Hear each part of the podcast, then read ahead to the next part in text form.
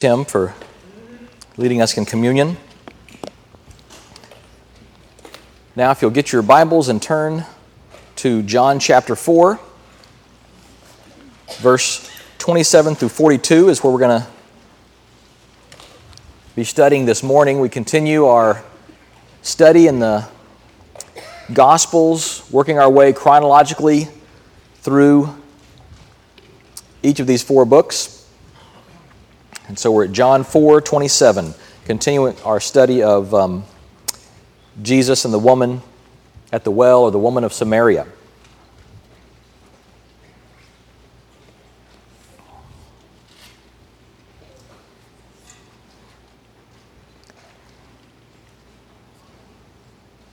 Dave Diaz, I heard about it. We'll back up to verse uh, 25 to kind of pick it up there. So the woman said to him, speaking to Jesus, the woman said to him, I know that Messiah is coming, he who is called Christ. When he comes, he will tell us all things. Jesus said to her, I who speak to you am he. Just then his disciples came back. They marveled that he was talking with a woman, but no one said, What do you seek? Or why are you talking with her? So the woman left her water jar and went away into town and said to the people, Come see a man who told me all that I ever did. Can this be the Christ? They went out of the town and were coming to him. Meanwhile, the disciples were urging him, saying, Rabbi, eat. But he said to them, I have food to eat that you do not know about. So the disciples said to one another, Has anyone brought him something to eat? Jesus said to him, said to them, My food is to do the will of him who sent me and to accomplish his work. Do you not say there are yet four months, then comes the harvest? Look, I tell you, lift up your eyes and see that the fields are white for harvest. Already the one who reaps is receiving wages and gathering fruit for eternal life, so that sower and reaper may rejoice together.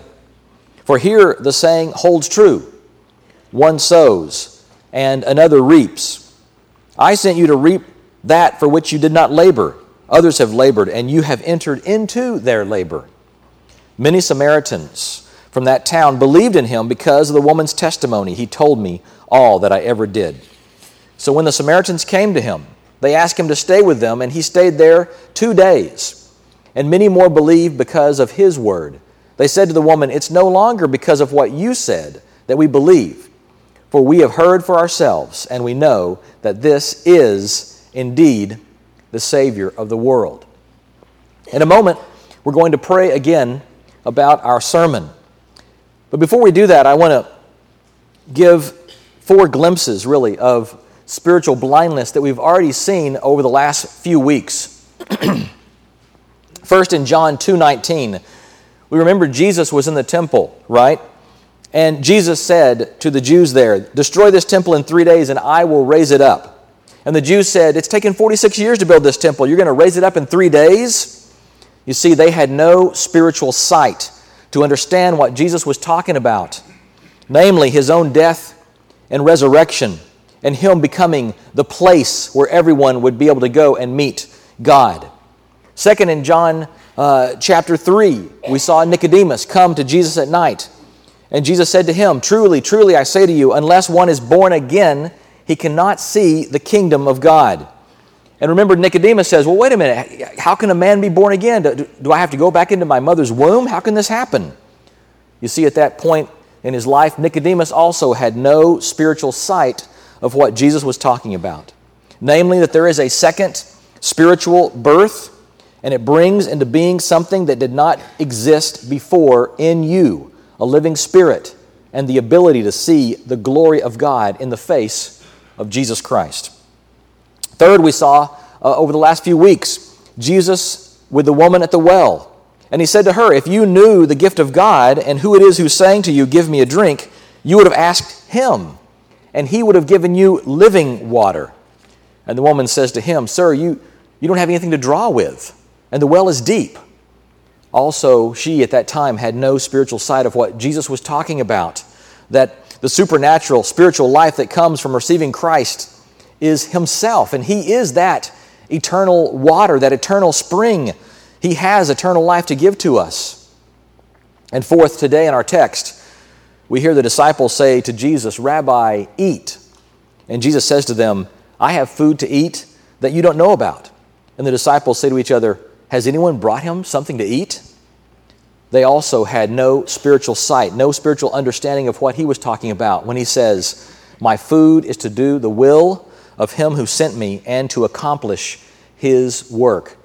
So, four glimpses of spiritual blindness, and that is why we're going to pray right now before we hear the word of God preached. Let us pray.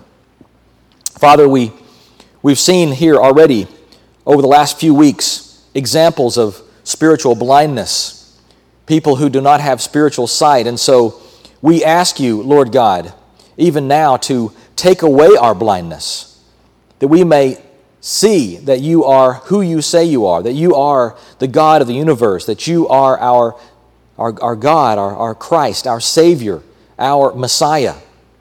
Lord, we know that, that, that this blindness can be caused because we're either dead or we're, we're dull. We're dead in our sins and transgressions and we're yet to be reborn, or, or we're dull because we have allowed the world and Satan or our flesh to get in the way and we we look at Scripture through a fog or through a haze. Lord, wipe that away. Lord, fan into flame our, our love for you. Lord, set our hearts on fire, our minds on fire as we hear your word today being preached. Lord, I pray both for myself and for our listeners as we worship you through this sermon. We've worshiped you now through singing and through prayer. We've worshiped you during communion, and now we worship you at the preaching of your word. We thank you for, for speaking to us here. Lord, I pray again that you will do a miraculous work in the people who are hearing this, this message. You will turn their hearts to you. You will cause them to be reborn and that they may be saved. Lord, help me again to, to speak clearly what is, what is of you, that I may not harm these people in any way or see, say anything that is untrue or, or wrong about, about your Son or your Holy Spirit or yourself, Father. Lord, I pray again that you would crush my pride and that I may decrease and that you may increase. Lord, we love you today. And we thank you for this time. In Jesus' name, amen. So in John 4, verse 27, the woman is there at the well with Jesus, and the disciples return. Verse 27 says, Just then his disciples came back, and they marveled that he was talking with a woman. Theologian Andreas Kostenberger says about this section that Jesus' conversation with the woman at the well had to bridge several major gulfs. And this is kind of a review of the last couple of weeks. Several major gulfs had to be bridged. First, there was the ethnic gulf. Samaritans and Jews had no dealings with one another, and their history was strained, to say the least. The Samaritans had built a temple on Mount Gerizim to worship God around 400 BC. And that temple was destroyed by the Jews in approximately 128 BC, uh, who claimed that proper worship could only be conducted in the temple at Jerusalem. You can see how that may strain the relationship between these two peoples. Second, there was also a religious gulf. The Samaritans only acknowledged the Pentateuch, or the five books of Moses, as scripture. And the Jews' canon uh, also included the writings and the prophets, the, pretty much the entire Hebrew scriptures, the Old Testament. Then there was the moral gulf. We have Jesus, the Christ, the Son of the living God, holy and pure, talking to this Samaritan woman who has had five sexual partners and is not married to her present companion. This woman has been living in an illicit, uh, fornicating relationship. She's a woman who's left a trail of broken relationships behind her. And we would say today, um, in common parlance maybe that she's just she's shacking right now okay she's just shacking up with the guy now she's uh, you know my mom my, my mom might have said she was the town floozy okay uh, and so we find her as, as, as, pastor zach was telling us at, the, at, the, at the, the hottest part of the day at the well when the rest of the women are not there maybe because she's outcast she doesn't want to see them she doesn't want to hear their you know gossip or whatever else but but here she is truly a sinful woman And the disciples marvel that Jesus is speaking to her.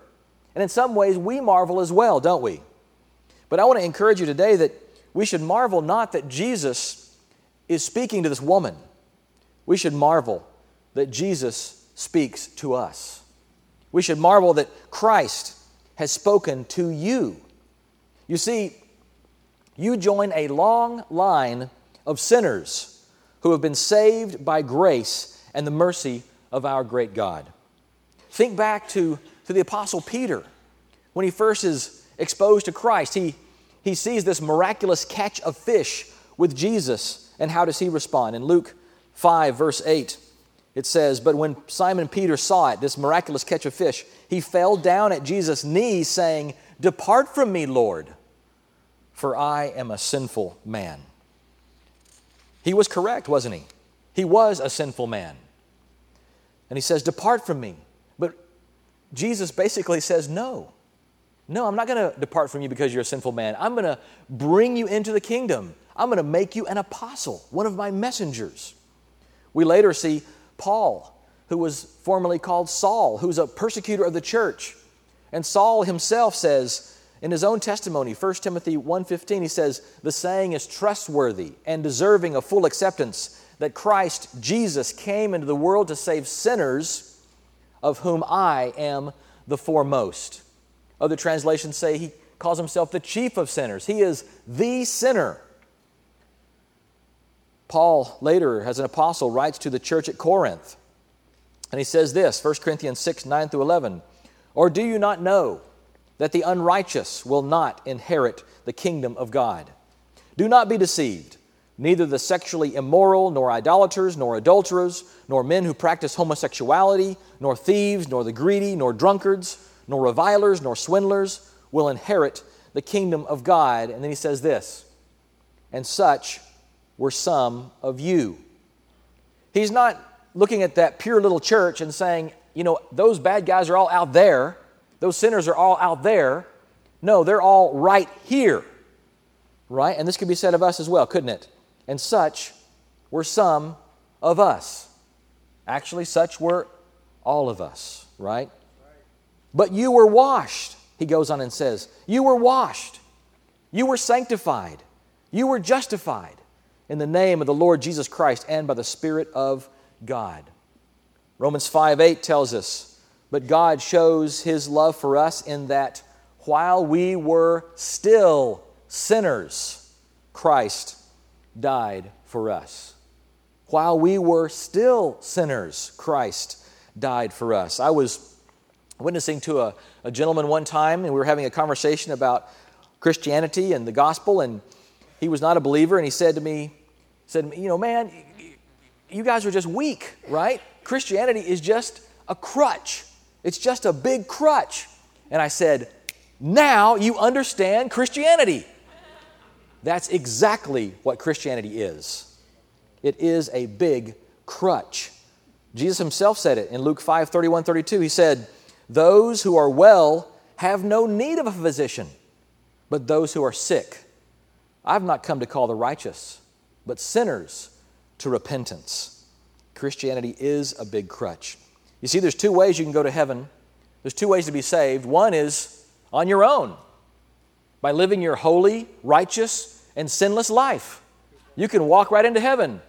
Here I am on my own righteousness. I'm right here. Let me in.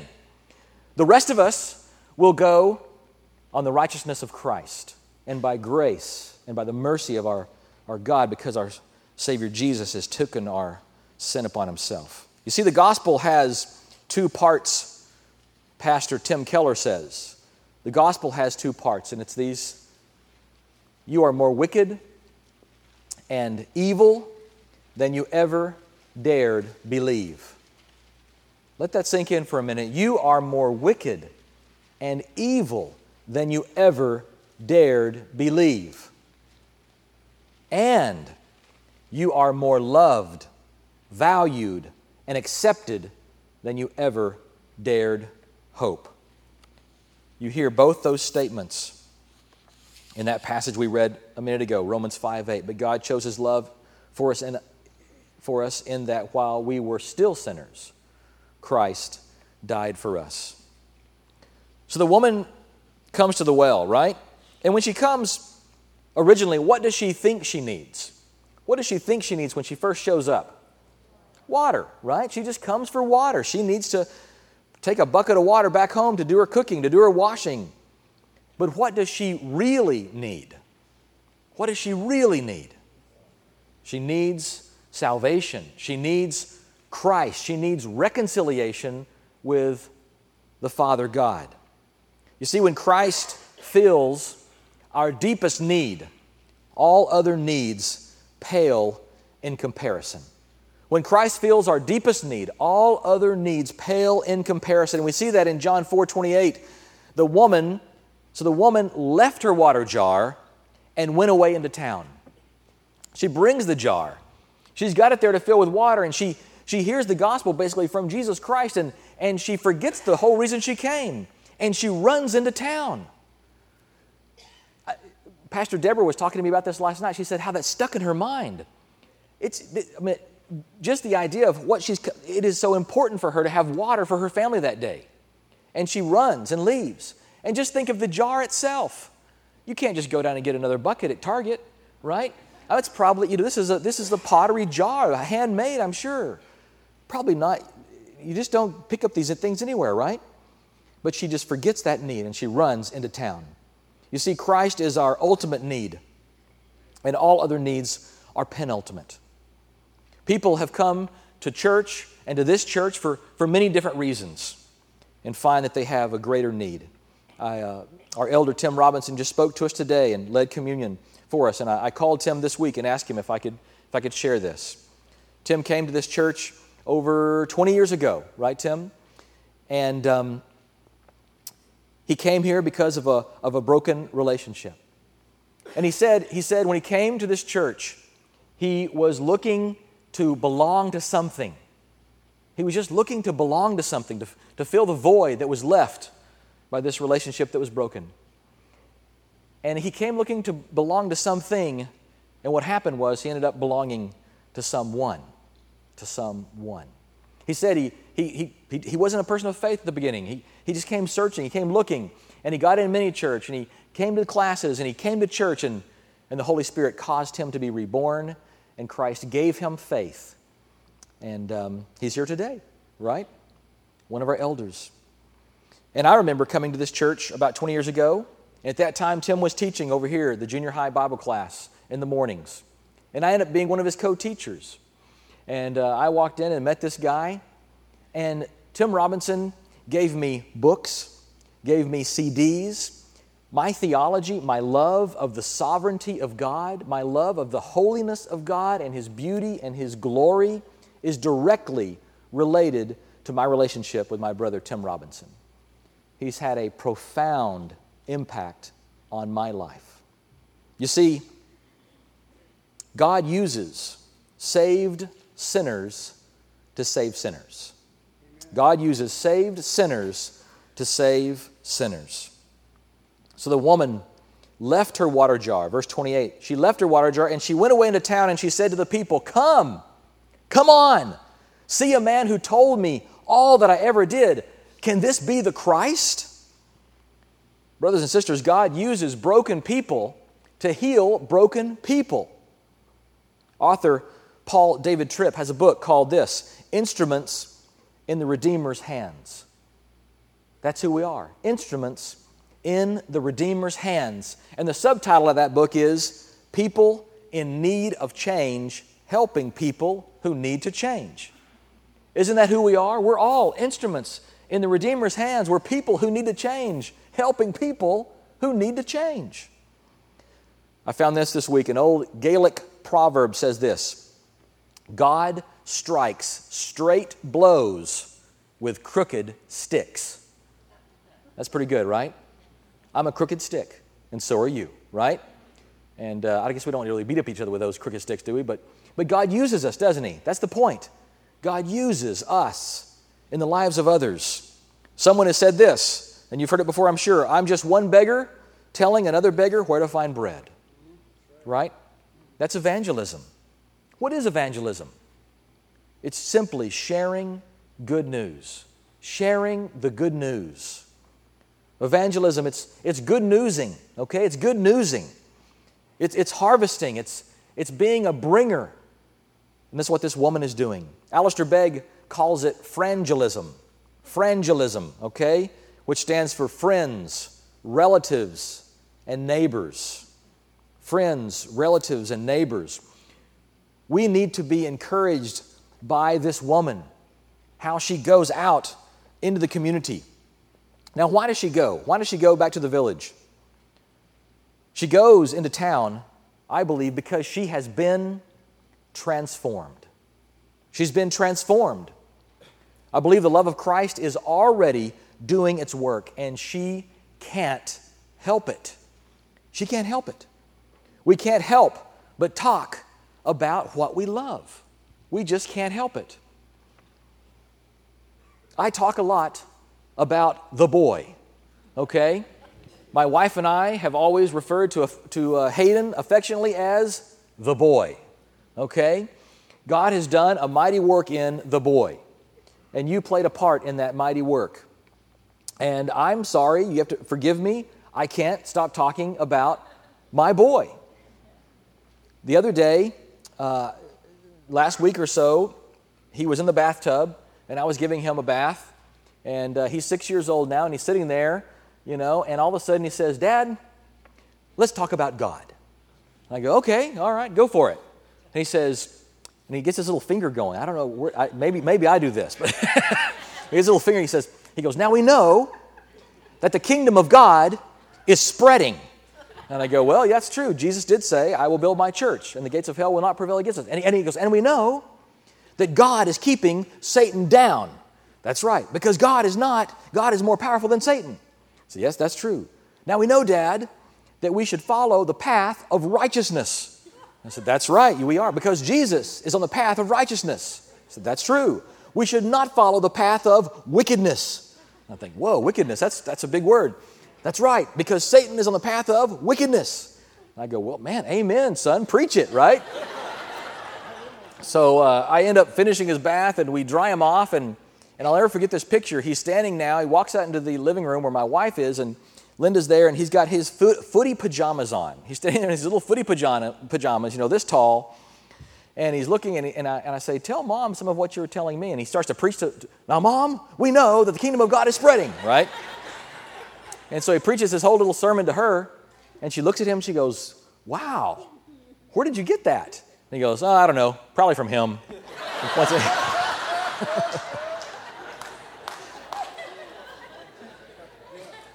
and then he said, and then he said this, which, which actually caused me, I, I had to, I started to, to cry, because he said, he said, yeah, you know, because he's always talking about God. Praise God that that was said about. I don't say that to toot my own horn. I want to encourage you, brothers and sisters, with our children, talk about God. Talk about God. You see, we can't help but talk about who we love. We can't help it. Jesus said, out of the heart, the mouth speaks. If our mouth isn't speaking, maybe our heart is empty.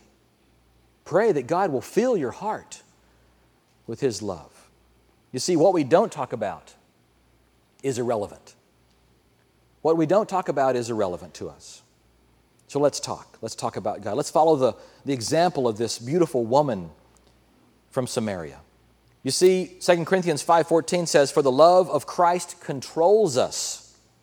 The love of Christ controls us because we've concluded this that one has died for all, therefore all have died. God is controlling this woman as she goes into the town to tell the people about Jesus. I don't know if you've heard the story of how the gospel came to Korea, but in the, eight, in the 1800s, there was a Welsh missionary named Robert J. Thomas. And he left Wales, and first he went to China with his young bride, and he served there only for four months because after four months in China, his, his young bride passed away.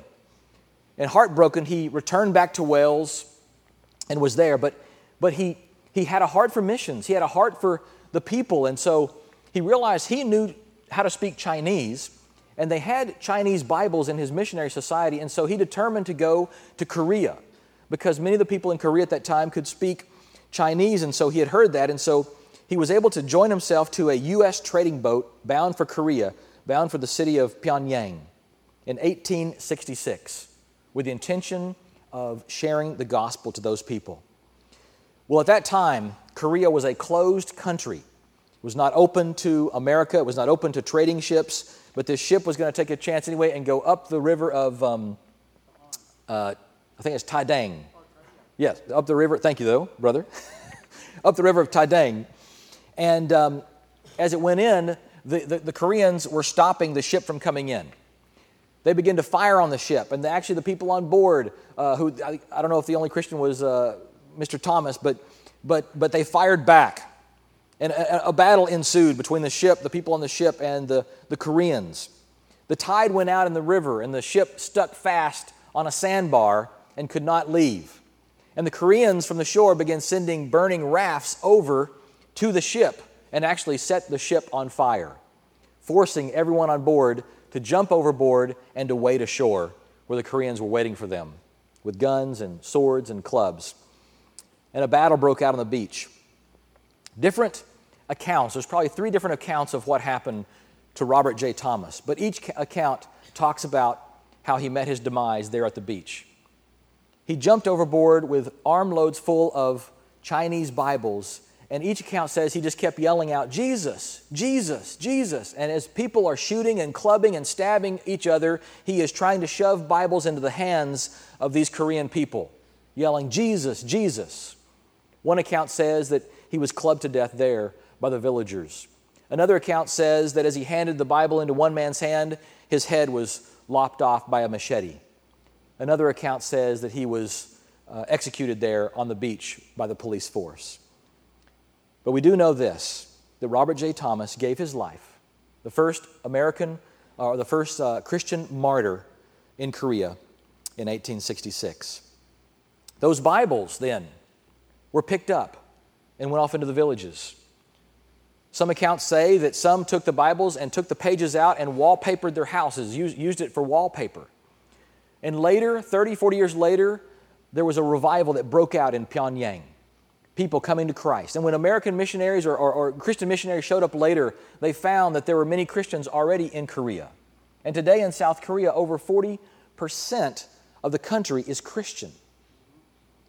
In 2011, a church in Korea sent a, a Korean Christian children's choir to Wales to sing at the home church of Robert J. Thomas that still stands today as pretty much a museum. It's been there for 300 years.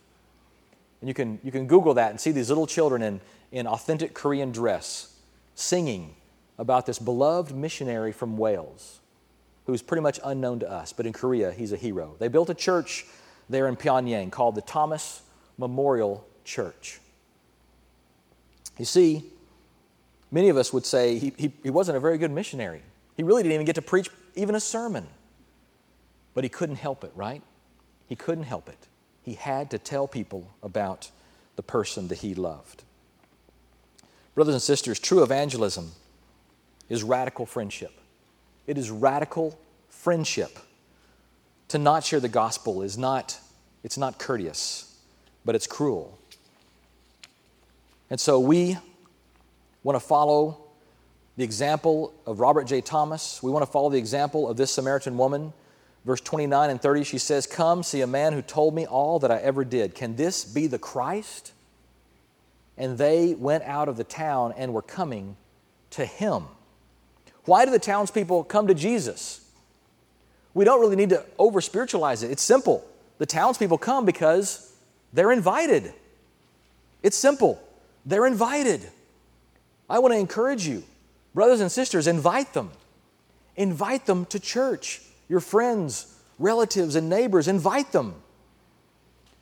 There was a study done by the North American Missionary Board just recently, and it found that 67% of Americans said this was 15,000 15, people surveyed. 67% of Americans say a personal invitation from a family member would be uh, very effective in getting them to visit a church. 63% said a personal invitation from a friend or a neighbor would be effective in having them visit a church. Ed Stetzer, researcher, says this The primary lesson North American believers should learn from this research is that many of your unchurched friends are ready for an invitation to conversation. And he says, unbelievers next door still need a simple, personal invitation to talk, to be in community, and to come to church. Another study done with a thousand 20 uh, somethings, un- unchurched 20 somethings, uh, they were asked this question Would you be willing to study the Bible if a friend asked you to? In that study, 61% said they would. And of their 30 year old counterparts, 42% said they would be willing to study the Bible if someone asked them to. So I want to encourage us invite. Invite. Let's, be, let's all be Samaritan women, okay? Let's be women at the well. Let's say, come on. As we sang earlier, come on. Come on. Come to church with me. Just, just come and see. Come and see what God has done in my life. Come and see what, what's happened with me. I'm a sinner. I am a sinner, saved by grace. Come. Come and experience what I've experienced. Just come to church. Just check it out. You see, the Samaritans do respond. Why do they respond? The Samaritans respond in faith to the woman's testimony. They respond to her testimony and they respond with more faith because of Jesus' testimony. They first believe because of her, but then they have greater faith because of Jesus himself. Listen in verses 39 through 42. Many Samaritans from that town believed in him because of the woman's testimony. He told me all that I ever, that I ever did. So when the Samaritans came to him, they asked him to stay with them. And he stayed there two days, and many more believed because of his word. They said to the woman, It is no longer because of what you said that we believe, for we have heard for ourselves, and we know that this is indeed the Savior of the world. Let that be our testimony in our, in our, our feeble attempts, like the woman. Hey, just, just, just come on. God's doing something in my life. I can't explain it. Just, just come and see. And then our friends and neighbors can say, Whoa, I mean, we came because you invited us, but now it's not because of what you said, it's because of what I have heard. I have, I have gone to the well. I have drunk of the living water. I now have eternal life. I believe because of Jesus. Come on. Well, Jesus in this er, in the passage, John here shows kind of two accounts. First there's account of the woman at the well, and then, then later here it says what happens with the with the Samaritan people. And in the middle of this section, Jesus gives commentary on kind of what ha- what's happening. It's almost like hitting the, the commentary button on your DVD, right? When you're watching those movies. In John 4 31 through 38, some tremendously important words of Jesus explain to us the deeper dimension of what is happening with the woman and the townspeople. He really shows us the deeper spiritual level of, of what is actually occurring here. Listen again. Verse 31 Meanwhile, the disciples were urging him, saying, Rabbi, eat. But he said to them, I have food to eat that you do not know about. So the disciples said to one another, Has anyone brought him something to eat? Jesus said to them, My food is to do the will of him who sent me and to accomplish his work. Do you not say, There are yet four months, then comes the harvest? Look, I tell you, lift up your eyes and see that the fields are white for harvest. Already the one who reaps is receiving wages and gathering fruit for eternal life, so that the sower and reaper may rejoice together. For here the saying holds true one sows and another reaps. I sent you to reap that for which you did not labor, others have labored, and you have entered into their labor. What's happening here is that Jesus is showing himself to be God and revealing that the glorious messianic age, the kingdom of God, has begun. The disciples say, Rabbi, eat. And he says to them, I've got food that you don't even know about. They're puzzled. They, they don't understand that. And you can see them kind of bumping each other and saying, Did you bring him something? I mean, I don't know where the food, where did he get the food? And he says this almost incomprehensible statement. He says, My food is to do the will of him who sent me and to accomplish his work. Uh, that, that's really kind of strange. You see, because food is what we need in order to work, right? Food is what we need to give us strength to do our work. Jesus is saying, I am strengthened to do what God has given me to do by doing what God has given me to do. He's saying, My source of energy for doing God's will is doing God's will. You see, Jesus' satisfaction is to do the will of God. His satisfaction is to do the will of God. Jesus' sustenance, his sustenance, his nourishment, his empowerment is to do the will of God. And Jesus' submission is to the will of God. Brothers and sisters, let us follow our blessed Savior Jesus and, and think this way and act this way that our satisfaction, our sustenance, our submission is all to do the will of God, to be about God's business. You see, we are mere humans and we need power from outside ourselves. Our sources of power come from outside of ourselves. But God gets His source of power from within Himself. As man, Jesus grew tired and hungry and thirsty. But as God, his power was to act, and it came from actually acting, it came from doing the will of God. So Jesus is revealing himself to be no mere mortal. He is human, but he's more than human. The Word was God, and the Word became flesh and dwelt among us, John 1 1 says. He revealed His glory again and again, and He says, I am sustained to finish God's work by finishing God's work. There's something more specific here that's implied in verses uh, that, that makes the connection between verse 35 and 36 make more sense. Jesus says, My food is to do the will of Him who sent me. So the question is, what is the will of Him who sent Him? Who, who sent Jesus? God did, right?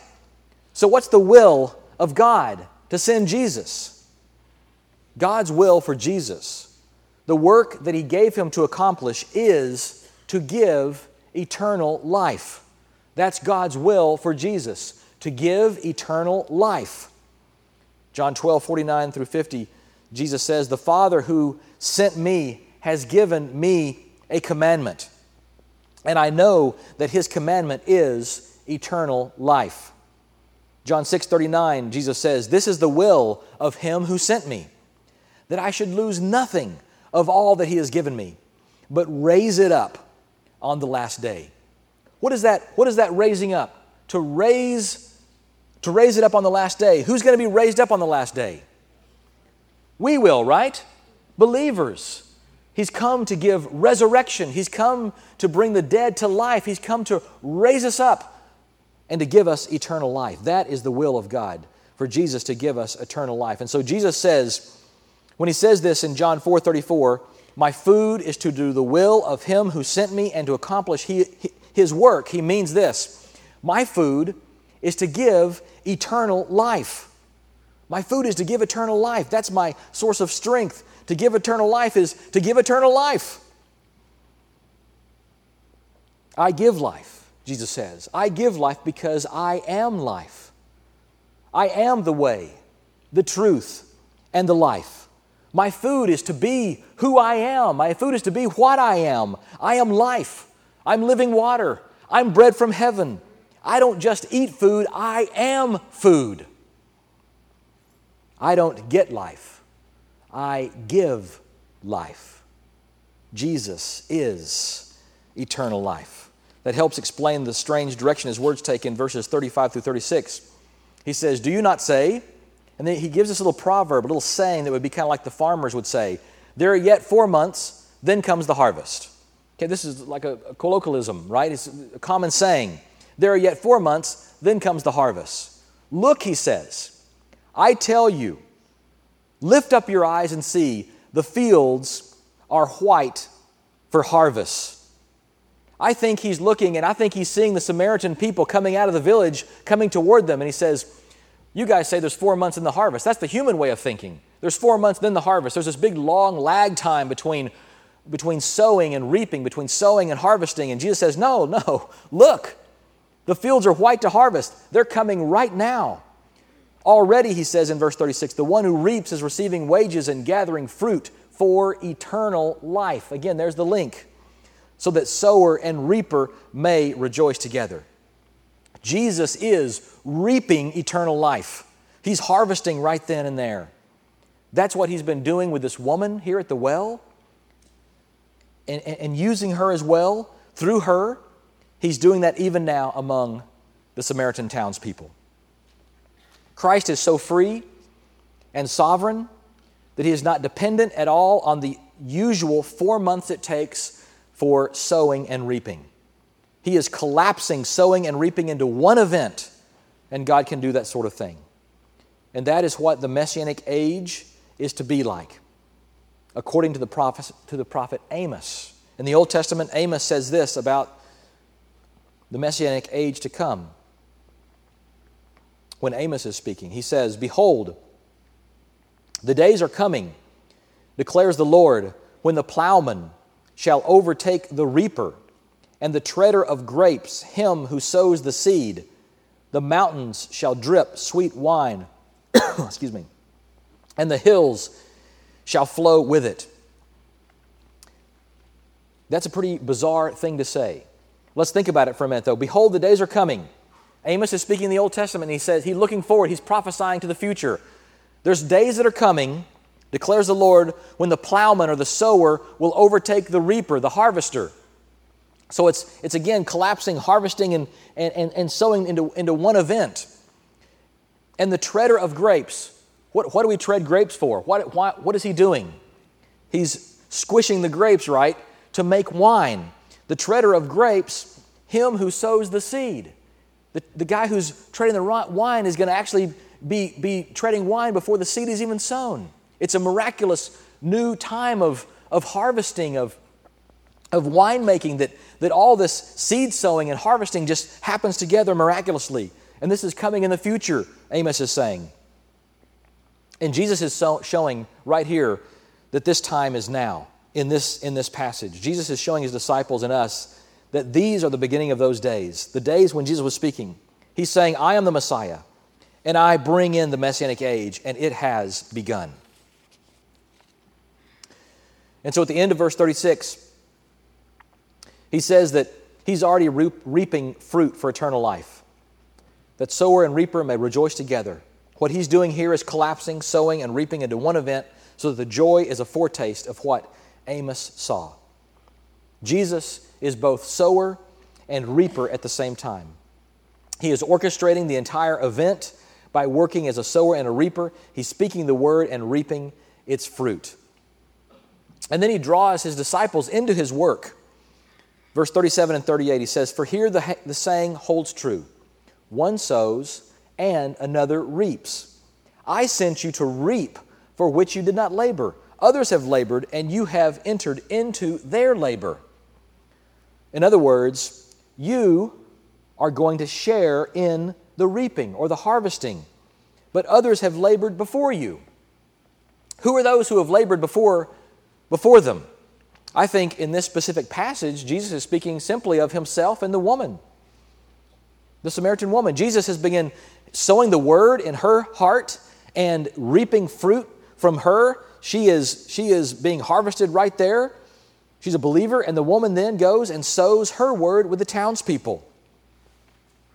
That's why the story returns in verse 39 to 42 to the testimony of the woman and the testimony of Jesus. Remember, the townspeople believe because of her word, and then they have more faith because of Jesus' word. This is the labor of others that the, that the disciples enter into. Others have labored, and you have entered into their labor. Isn't that the case with us? Right? We have grandmothers, grandfathers, aunts and uncles, friends, neighbors who sowed some seed in us years ago. And that seed was sowed, and they were laboring in, uh, sowing seed, they were laboring over us, and we maybe didn't come, right? But then later, maybe someone else came and, and, and, and you heard the gospel, and boom, you believed.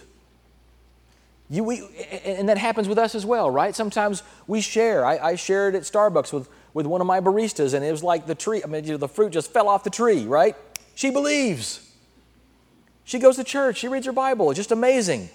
But I know I was able to probably enter into the labor of someone else, right? People are laboring out there, and so we have to be faithful to keep, to keep laboring along with them, right? And we don't know that the labor we're doing this week isn't labor that's going to see its harvesting 10 years from now, right? 15 years from now. We just have to keep keep at it. We've got to keep at it. So here in conclusion, three three things I want us to remember from this passage. Jesus is the glorious Son of God and Savior of the world whose food is to accomplish God's purpose, namely to be the food that gives eternal life. He doesn't need life giving food, He is life giving food. He sows the world and He reaps eternal life. May God give you eyes to see His glory and to treasure Him above all things. Number two, His coming is the beginning of the Messianic age. And now we stand, we're right in the middle of that Messianic age. The old patterns of four months between sowing and reaping don't hold true. God is full of surprises. May we pray that God will work wonders in sowing and reaping in our lives, in the lives of our friends and neighbors. And third, all our labor is important. All our labor is important. God uses men and women, sinful men and women who have been forgiven by the grace of God, to do the labor of the gospel. So I pray that you would enter into that labor but remember that we are not the only laborers, and especially remember that Jesus is the laborer who has done the work, especially the work of labor on the cross. This was his main food. His, his food is to accomplish the work God gave him to do. And with the cross in view, where he died for our sins, he said this Father, I glorified you on earth, having accomplished the work that you gave me to do. And now I stand here just like the woman at the well. I've been to the well. I've been to the well. And I've met Jesus. And He gave me water to drink. And I have eternal life, like many of you. If you are hearing my voice and you have yet to come to the well, the well of eternal life that is Jesus Christ, I, like the Samaritan woman, say, Come and see. Come and see. Come and see. Come and see a man who has seen everything about me. Come and see a man who knows my heart and the depravity and the wickedness that is there and has loved me in spite of myself. Who's loved me because of who he is, not because of who I am. You too can come this morning to the well and meet Jesus. You too can come and drink and have eternal life. Come now. Let's pray. Father, we do thank you. We thank you for your word. We thank you more and more every day because of your Son Jesus. As you continue to open our eyes to our own sinfulness, to our own depravity, Lord, help us not to try to rationalize who we are, but to understand fully that yes, we are sinners. We're sick. We're sick. And because we're sick, you came to heal us. Because we're sinners, you've called us to repentance. We thank you for that. We thank you for the gospel. We thank you that while we were still sinners, Christ, you died for us. Lord, even now, there may be people in this conversation, in this, in this conversation, in this congregation, who have been listening, that have yet to put their hope, put their trust, put their faith in you. Lord, we pray that you would do a wonder in their lives, that you would work a miracle in their lives and turn their hearts towards you. Lord, for those of us who have known you for many years and maybe we, our, our hearts have, have grown cold, Lord, help us. Lord, set our hearts on fire again for you. Lord, may we love you more than we love ourselves. And because we love you so much, may we also love our neighbors and share your gospel this week with those around us. We pray this all in your Son's name. Amen. I'm going to call the elders to please come forward. Prepare to pray for those who are in need. If you have any need for prayer, please come up.